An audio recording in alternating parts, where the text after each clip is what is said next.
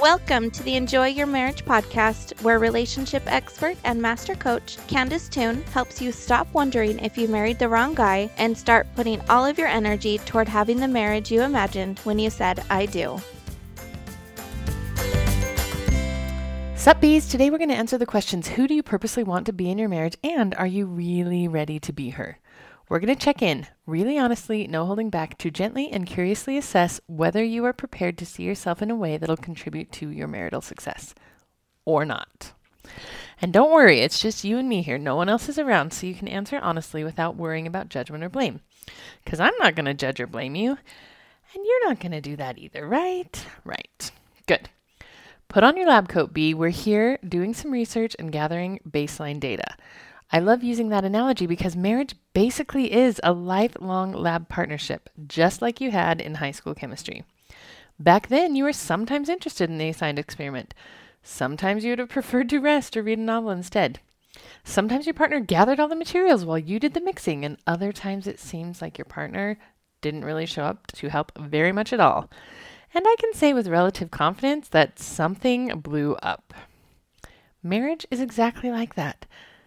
How different would your married experience be if you just kind of expected that sometimes you'll be interested in the assigned experiment and sometimes you'll prefer to rest or read a book instead? Sometimes your husband will gather all the materials while you do the mixing, and other times it'll seem like he isn't really showing up to help very much at all. How different would the lived experience of your marriage be if you kind of anticipated that some things are just going to blow up? What would change if you really understood, like from the get go, that your life together wouldn't be happily ever after all of the time? Most of us say that we understand all of that, and then we're still sort of surprised by the flavor of not so happy that comes knocking at our doors. And that's all okay. Definitely something we can work with. I do it all day, every day, with myself and with my bees, because it's pretty common to underestimate the amount of effort that it really requires to make a relationship great. I've underestimated the work required before, and you probably have too. And now we're here together to explore whether or not you are ready and willing to see yourself in a way that'll contribute to your marital success. We'll make that assessment with two basic questions. First, are you in to operate from the foundation of direct self advocacy? Not because you're selfish, selfish, but because you know that self advocacy yields a whole, nourished person, and you know that your marriage needs you to be a whole, nourished person if your marriage is going to be as enjoyable as it could be. Second, are you willing to iterate in your self advocacy efforts? Probably over and over, maybe for years. That kind of willingness requires you to deeply understand how your marriage experience requires at least as much effort as it took to prepare for and plan your wedding day, if not more. The energy you spent choosing a dress and flowers and food and a venue can now be redirected to deciding what you want, deciding what you don't want, and advocating for all of it in the marriage. Again, not because you're selfish, but because you know that self advocacy yields a whole, nourished person, and you know that your marriage needs you to be a whole, nourished person if your marriage is going to be as enjoyable as it could be. Since you're here listening to this podcast, it's likely that your marriage woes didn't start last week. What's more likely is that you've been suffering for years, trying things, then taking a break, then trying and trying again. If that's you, you're definitely not alone. Research shows that most people wait six full years in varying stages of marital discomfort before seeking out support. Yep, six years. Years that could have been spent enjoying their marriages rather than simply enduring them. Why does that happen? Here's why. You desperately want to be happy in your marriage, but you feel stuck in what I'm going to call the am I committed quandary. I don't mean am I committed to my marriage. You probably are committed to that, or you would have left already. I'm talking about being committed to the process of a lifelong lab partnership, to the work of advocating and iterating over and over. What I typically see with women who join me in the Defying Gravity Revolution, which is my marriage coaching community, is that they've already spent lots of time and energy working on their marriages. Some of that effort and energy worked out and paid off, but a lot of it didn't. Why? The reason is they weren't spending the right kind of energy and effort. Most of their energy and effort had a semi committed vibe to it, meaning that they told themselves varying versions of, I would, but I can't because he, or I've tried, but he just. those phrases are so, so common for us women to say. I've said them myself, and sometimes I still do. Except now I'm on to myself when I say it, and I invite you to be on to yourself as well. Not because we're trying to catch you or call you out, but because you and I both know that phrases like, I would, but I can't because he, or I've tried, but he just, those phrases will always kill the emotional experience you want to have in your marriage. They'll always lead to helplessness and resentment and dissatisfaction, and you don't want any of that. Am I right? Because you want better than helplessness, better than resentment, better than dissatisfaction. Because you want better than all of that, we're going to try on Tony Robbins' concept of burn the boats. Burn the boats is his way of describing an all in, super committed approach to taking full responsibility to the experience you are creating wherever you are. And we're going to apply it to we're going to apply that to the way you're seeing yourself in your marriage.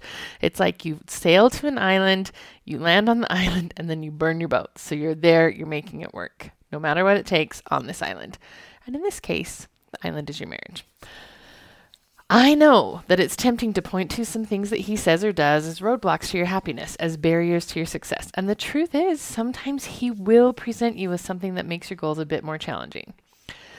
Like when your high school lab partner spilled the concoction you just created, or when your partner failed to read the assigned chapter. Both of those things are a bummer for sure, but neither mean that you can't complete the assignment. If you wanted to get that A back then, and you totally still did, regardless, you totally still did it, right? So if you wanted to get that A, you made it happen, regardless of whether or not your partner helped out.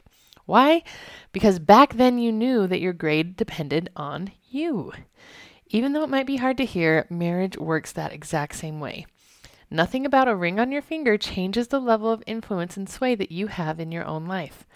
All of that is still fully intact, even if it doesn't seem like it. I'm talking to those of you who have been working really hard in your heads, imagining all the things that he needs to be doing differently, or dreaming up all the things you could do if he wasn't in the way. This part is for you. I get why you're in the habit of viewing your marriage as a sort of a waiting game. I understand why you might default to following his lead. Because it would be a lot easier if he would just stop doing that thing or start doing the other things. Just like it would be easier if your lab partner didn't have butterfingers. Just like it would be more helpful if they completed the reading on time. But sometimes they won't. And then what? Then you the powerful person who can still figure out how to get the grade she wants, the person who can talk to and set expectations with her lab partner, probably multiple times, the person who can consciously decide whether her lab partner's endearing qualities are worth the challenging parts of the partnership, and the person who knows that she can get a new lab partner whenever she wants to. Knowing that a new flavor of lab work will still exist in the next partnership. So, you making a conscious effort to see the full range of options available to you and then powerfully snatching up the one you like best is how you take charge of creating the marriage you imagined when you said, I do. I know that sounds like a lot of work, and it really is. You also don't have to do any of it. It truly is easier and probably more comfortable to settle in where you are. Laugh with other women about the stereotypical way that husbands just tend to be and make it work as best you can. Honestly, that's a very decent life. So you've got to ask yourself what kind of experience do I really want to have in my marriage? What do I want to show myself and our kids about the possibilities that exist in a romantic relationship? As you answer, remember this there really is no right or wrong. There's no superior setup, nor morality assigned to which kind of marriage you decide to choose on purpose. All you're deciding is what kind of experience you want to have. What do you want your experience to be, and what are your reasons for choosing that experience? For me, I always want an emotional experience of safety, love, and freedom. I want a stable home, a home that supports me and my family in expanding our legacy for our kids and for their kids to enjoy. I am not interested in smiling and nodding and accepting things that are outside my vision for what I'd love my marriage to be. Does that mean I don't have anything in my marriage that I don't want to be there? No. There's still some stuff that's not my favorite. And as much as I can, I honor my commitment to deciding what I want, deciding what I don't want, and advocating for all of it. Iteration after iteration, over and over. It's work and it's not always fun, but sometimes it really is. It's super fun when me and my guy take big steps forward towards the life we really want, and then we use that momentum to keep on iterating and we pick up speed as we go. Now, if you're thinking something like, wow, must be nice to have a husband who helps out with all that work, who listens to all the iterating and cooperates, first, it is, and I'll tell him you said so, because recognizing the good on purpose really makes it grow. But second, it's not always as seamless as that, and it doesn't need to be. There are some things in my marriage that are on iteration number 4356 with no resolution in sight. When the iterations stack up for you like they sometimes do for me, you still have decisions. You can iterate again. You can decide the thing isn't important enough to keep working on and let it go.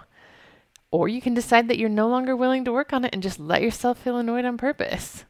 Or you can decide that you are no longer willing to have that thing as part of your marriage anymore and you can move on with your life. The important thing is you've always got at least those four options, maybe more. Even if it doesn't seem like you have any options at all, even if all the options appear to be crap, the options are there always. And just knowing that, even if you don't make a choice just yet, just knowing that you have choices keeps you in a power position, which is where you always belong. So, back to the beginning of this episode are you prepared to see yourself in a way that contributes to your marital success? Are you in for operating from direct self advocacy?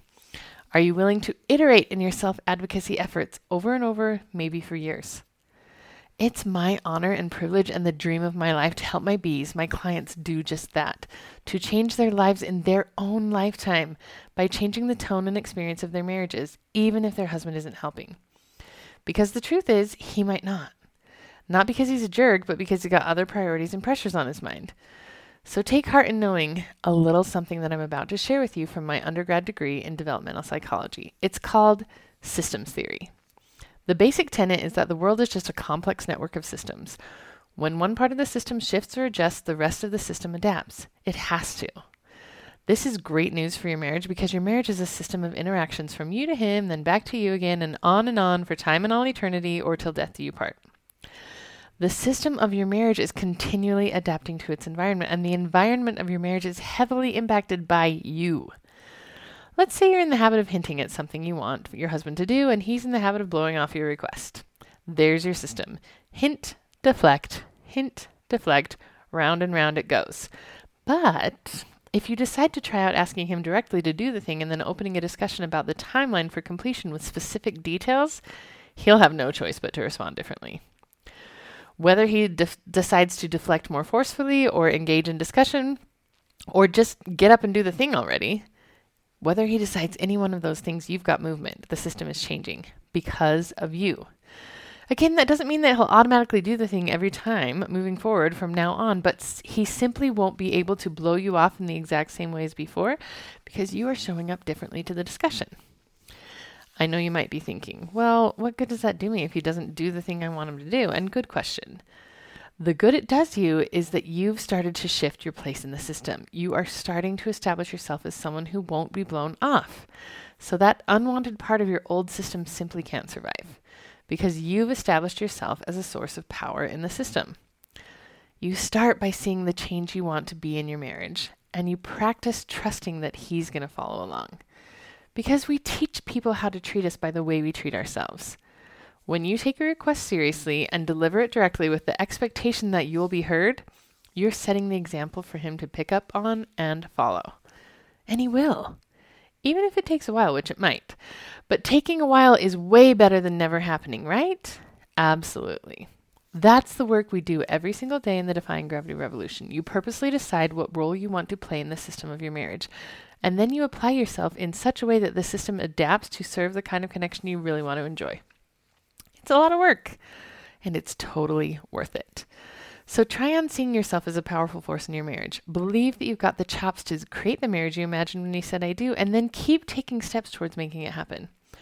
It's the most fun way to surprise yourself and enjoy your marriage. When you see it happening, please shoot me a message so we can celebrate together. And please, if you loved what you heard today, subscribe to and share this podcast.